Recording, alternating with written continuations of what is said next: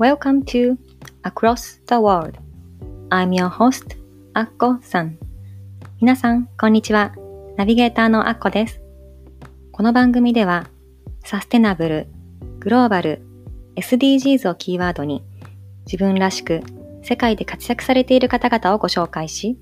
聞くだけで元気になれるエピソードをお届けします。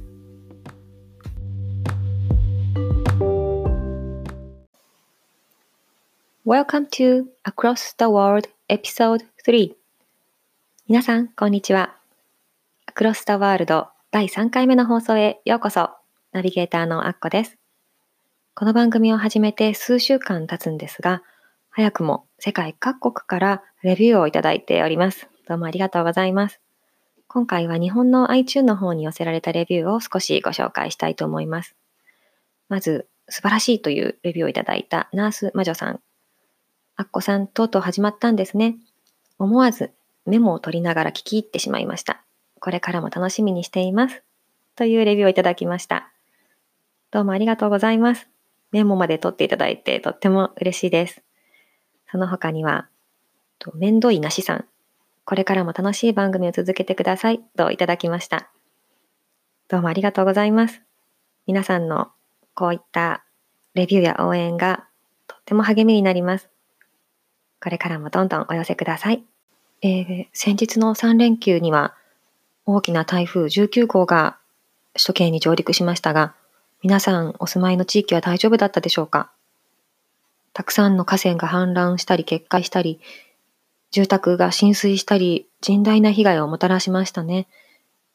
被害に遭われた皆様に心よりお見舞いを申し上げます。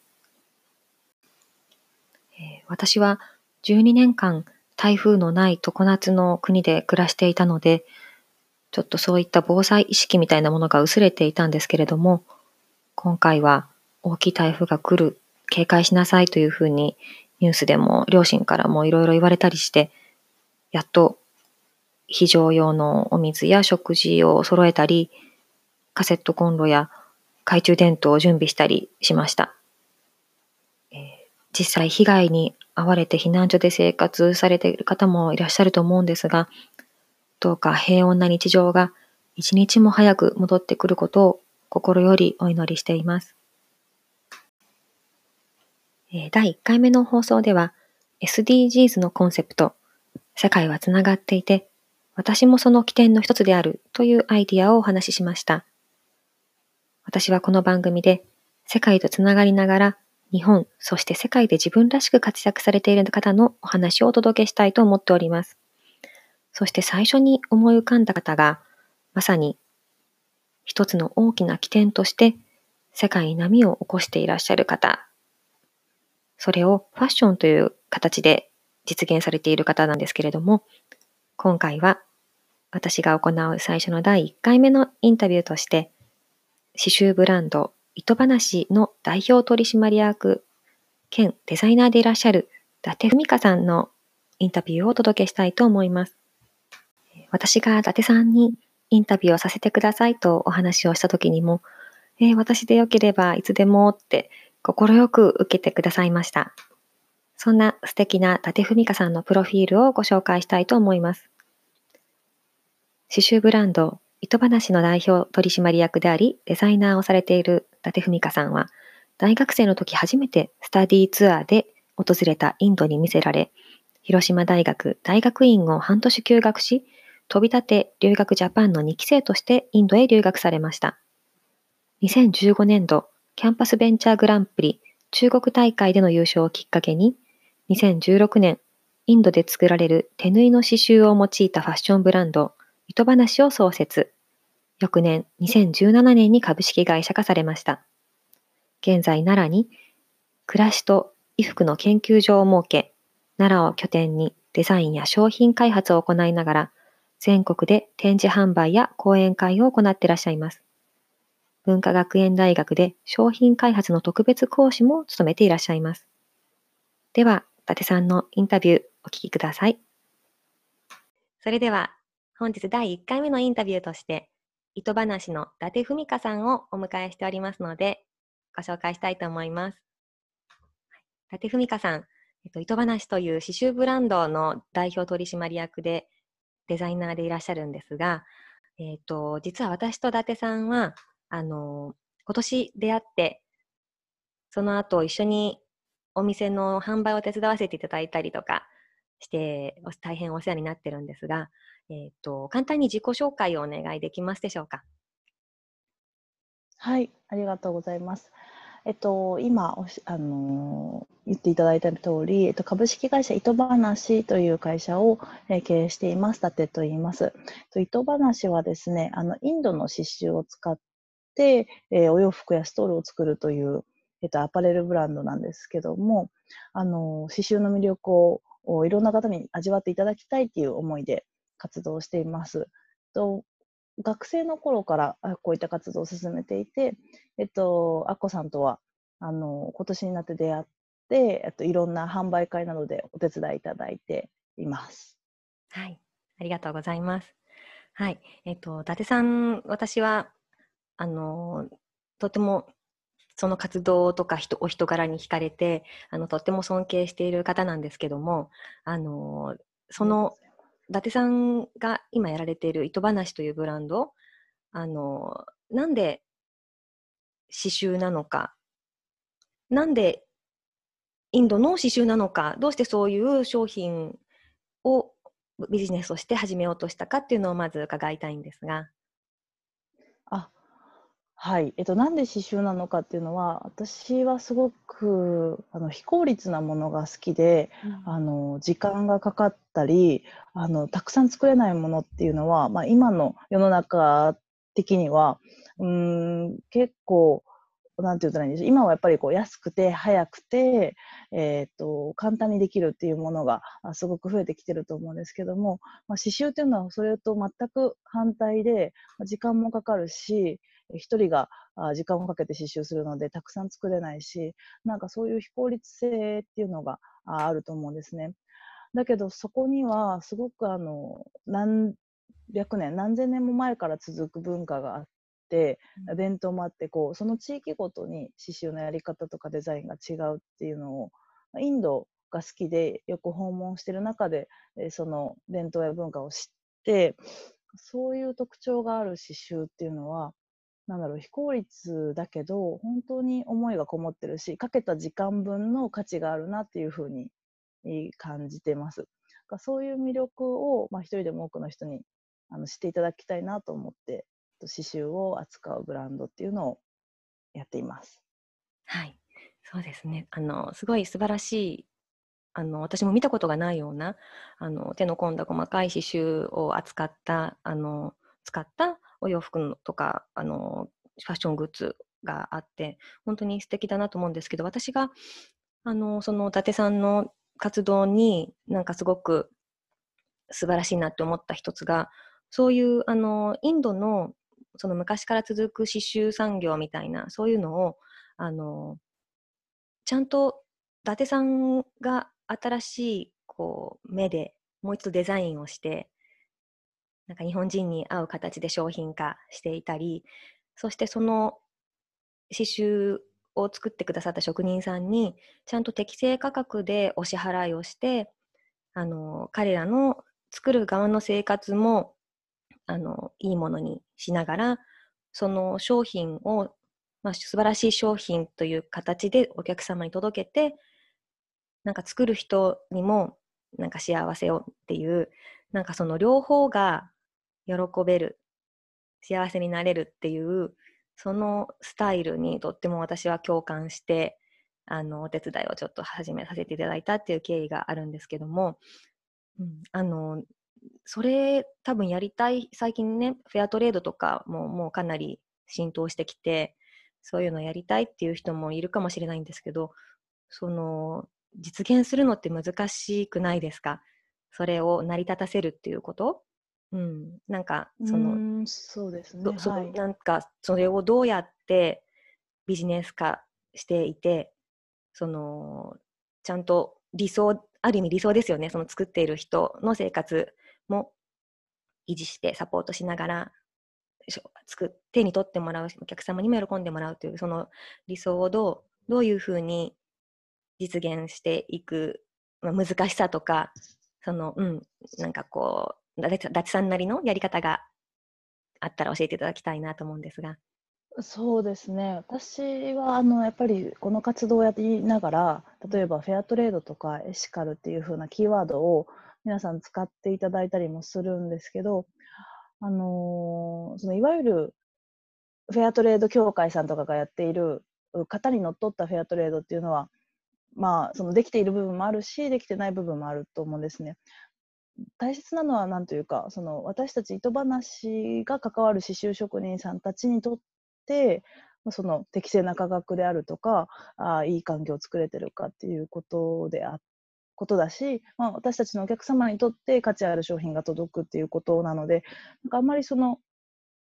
なんて言ったらいいんでしょう、肩肘を張りすぎずに、あのできる範囲で、まあ、関わってるみんながこうよろ喜べるというか、満足できるような仕組みを前提にやりたいなっていう思いはありますね。なので、そのフェアトレードをやるぞっていうよりは、まあ、刺繍がすごい好きでこれを広げたいって思った時に、まあ、本当に続けてほしいので、続けられる環境とか、まあ、こっちもビジネスとして続けないといけないので、お互いが続けられる価格っていうのが、まあ、相談しながら決まっているかなというふうに思ってます。で、なんかそこに難しさはあるのかっていうことなんですけど、うーん、なんか私はあの本当にまあ、周りにも恵まれていて、例えば学生時代にあのビジネスコンテストに出して、その賞金であの小さく始めていたりとか、インドに行くのも奨学金をもらって行っていたりとか、いろんなものに、今すごく起業とかもあの世の中的にも進められているし、あのそれを応援してもらえる環境だったなっていうのは一つ大きいかなと思ってます。なので、そのそれに取り組むことが難しかったかというと、取り組み始めることはそんなにあの思多分皆さんが思ってくださってるほど難しくはないと思うんですけど、やっぱり続けていく中で出てくる、なんだろう、例えばこのインドの方にあ騙されてしまったとか、なんかこのお客様に満足いくものが提供できなかったとか、なんかそういう続けることで誰もあの起業家の先輩とかも、まあ、皆さんに同じような道を通ってたとしても、やっぱり全く同じケースっていうのはないので、始めるのはそんなに難しくなかったけど、やっぱ続けていくときに課題がたくさん出てくるなっていうふうに思ってます。うん、ありがとうございます。そうですね、私も実際販売のお手伝いしながら、あの私はすごくそのインドの手仕事でこの商品を買ってもらうことで作る人の生活もあのサポートできるんですよみたいなことを私は販売しながら言おうとしたら、うん、あの伊達さんとか他のア、アドバイザーの方に、あんまりそこは言わなくていいからって、なんかあくまでも商品が好きで手に取ってもらってっていうところで、あの気に入ってほしいから、あんまりこうエシカルだフェアトレードだっていうのを前面に出さなくてもいいっていうアドバイスを受けましたよね、確か。あ、そうですね、はい、うん、はい、なのであのすごいあの本当はもっとすその商品の裏には素晴らしいストーリーがたくさんあるけれども、あくまでも、はい、うん、そのデザインとか商品とかクオリティであのちゃんとビジネスとして勝負されてるっていうのが、私はなんかすごいかっこいいなってうん、はい、思います。ありがとうございます、はい、であのそのホームページに見を見たんですけども、その実際じゃあ職人さんの生活をあの実際対価をそれなりにちゃんと お, お, 払いお支払いして、でそのなんかお金の使い方のワークショップとかもされてるって書いてあったんですが、そういう、はい、あのどうなんでしょう、そのインドの職人さんに、例えばじゃあ今まで彼らがもらっていたのよりも多くお渡ししました、それを彼らはなんかうまく使えないっていうか、はい、そういう現状とかあるんですか？なんか誰かに持ってかれちゃうとか。うーん、そうですね。うん、まあ、すごく地域によるんですけど、うん、今はうちはみっつの地域とやり取りをしてるんですね、うん、でその地域ごとにやっぱりこう、例えばすごく宗教感が強くて本当に女性は外に出れないというような地域もあったりして、うん、そういうところだと一人リーダーを立てて、その現地のリーダーとやり取りをしてもらうっていうところもあれば、えっと、今、あこさんがおっしゃってくれたような場所は、あの、まあ、もう少し開けたような場所で、あの村にあの刺繍職人たちがこう一緒になって住んでいて、あのその村に行くと、まあ、集落みたいな風になっていて、あのいろんな刺繍職人さんたちがいて、まあ、レベルも様々っていう場所もあるんですね。で、そういうで ど, どこも全部すごく田舎なんですけども、そういう集落みたいなところに行っ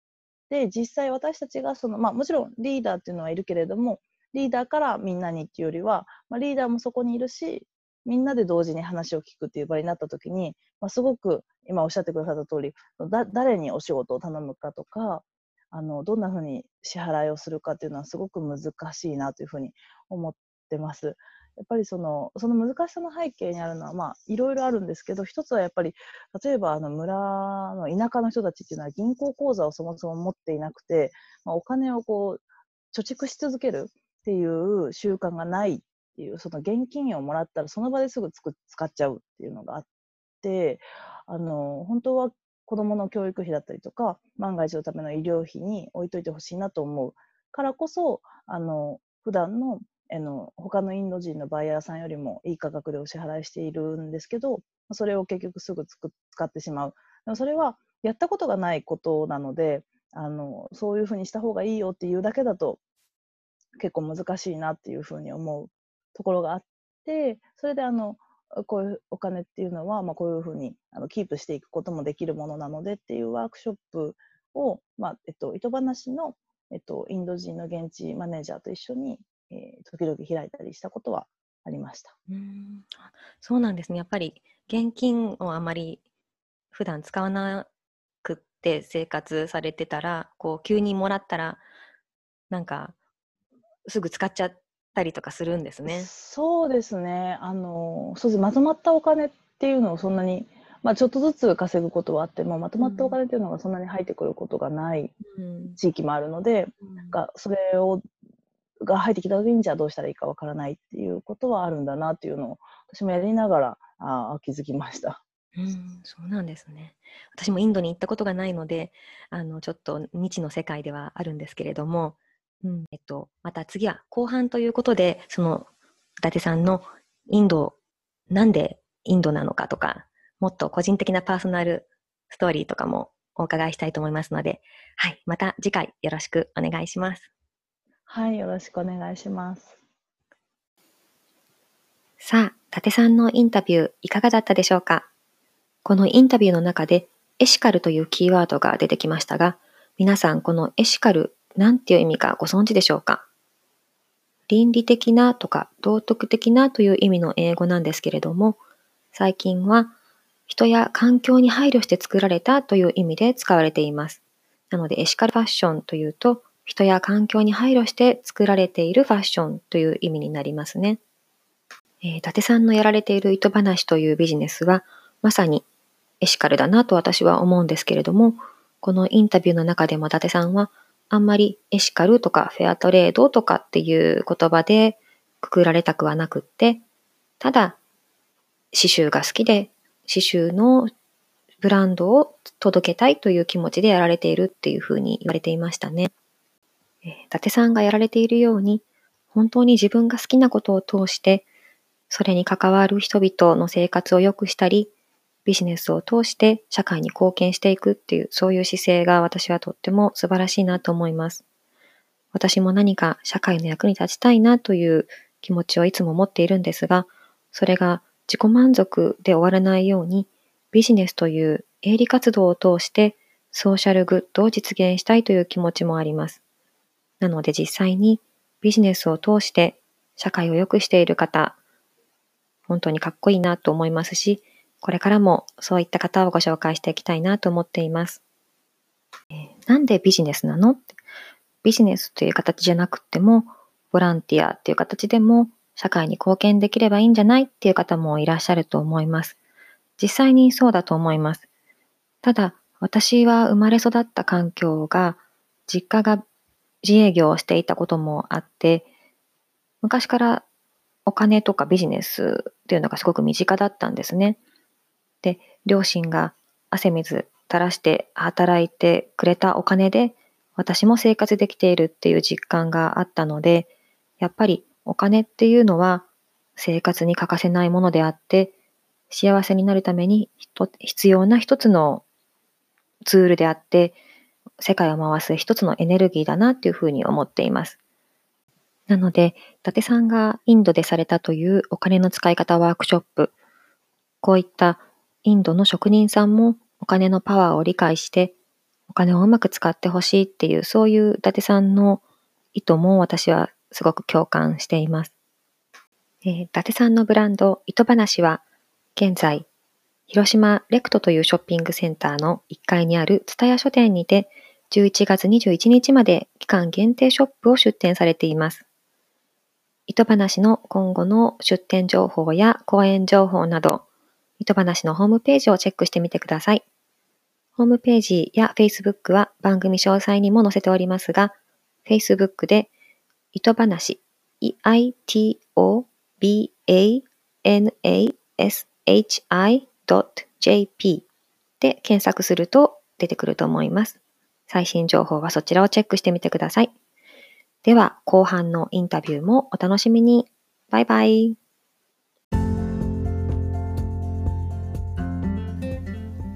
Thank you so much for listening to today's episode. 今日のエピソードはいかがでしたか？ぜひ皆さんからのご意見を伺いたいので、